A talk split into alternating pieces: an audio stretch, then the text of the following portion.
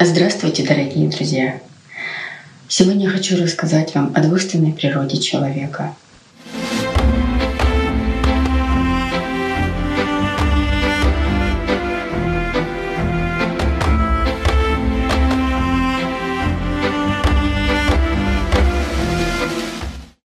В детстве и в течение жизни, пока я не встретила книгу сенсей Анастасии Новых, я не знала о своей двойственной природе. Эта книга открыла мне эти знания. И помню еще, когда Навс внутри меня говорил мне, что тот вот этот злость, агрессия, что вот это все и я есть. Но внутри был внутренний протест. Я не хотела в это верить, что вот это, вот эта злость, вот эти все гневные эмоции — это я и есть. Когда я уже узнала об этом, я поняла, что в человеке, в человеке двойственная природа. В нем есть навс и рух. Как на практике я лучше узнала, что такое навс? Для этого мне понадобилось лист бумаги и ручка.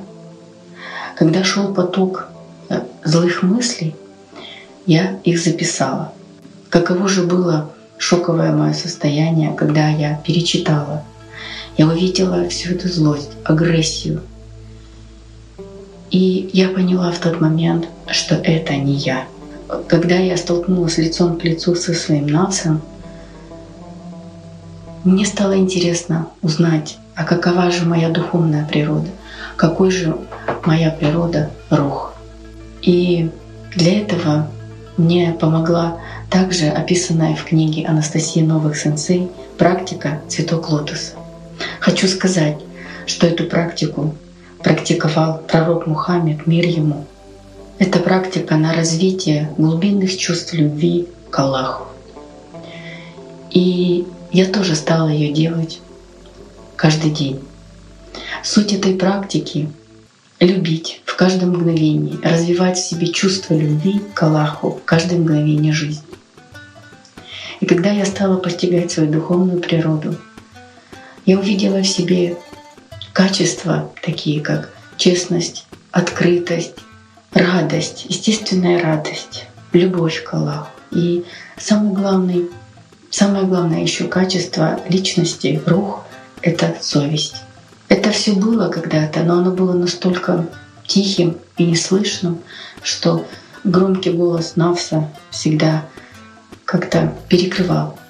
Но именно знание двойственности разделили во мне, что вот вот это Навс и со всеми эмоциями злыми — это не я. А я — это внутреннее состояние любви к Аллаху, это чувство любви, и что мы все люди, это наша естественная потребность развивать вот это восприятие, внутреннее воспринимать жизнь, мир с позиции внутренних глубинных чувств, развивать это восприятие. И мы все это можем, потому что это заложено у нас, это наша часть. И когда этой части становится больше и больше, Навс просто не имеет больше власти над человеком. Когда любовь побеждает эгоизм, самое главное, что мы должны в этой жизни научиться, это я сейчас для себя поняла, научиться любить. Просто научиться. И когда мы научимся любить, нам больше ничему не нужно учиться. Спасибо, друзья. И в Коране тоже вот то, что вы сказали, там сказано это, прямым текстом сказано в аяте, что сатана внушил им свою мысль, и они поверили в нее. Правильно. Кроме некоторых верующих.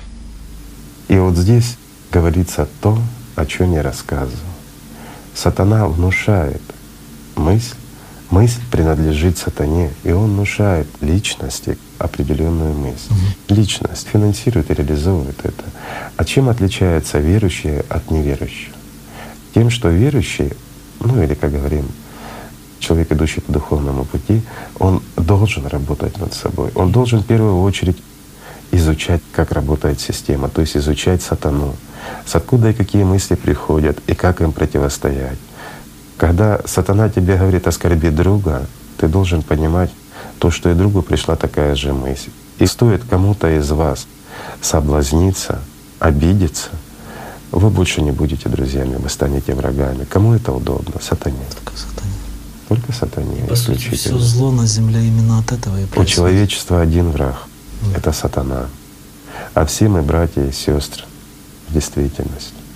Разделяет нас только сатана, но он не разделяет через что-то или кого-то, он разделяет через нас, через наши же поступки, наши действия, через наши слова. И вот отсюда все и произрастает. Инструмент сатаны — это ты, мой друг. Пока слушаемся. Пока ты слушаешь этого Да. сатана. Как говорил пророк Мухаммед, мир ему, самый большой твой враг — это твой навс, и сокрыт он в тебе самом. Поэтому он и был пророком. Да. Он знал суть.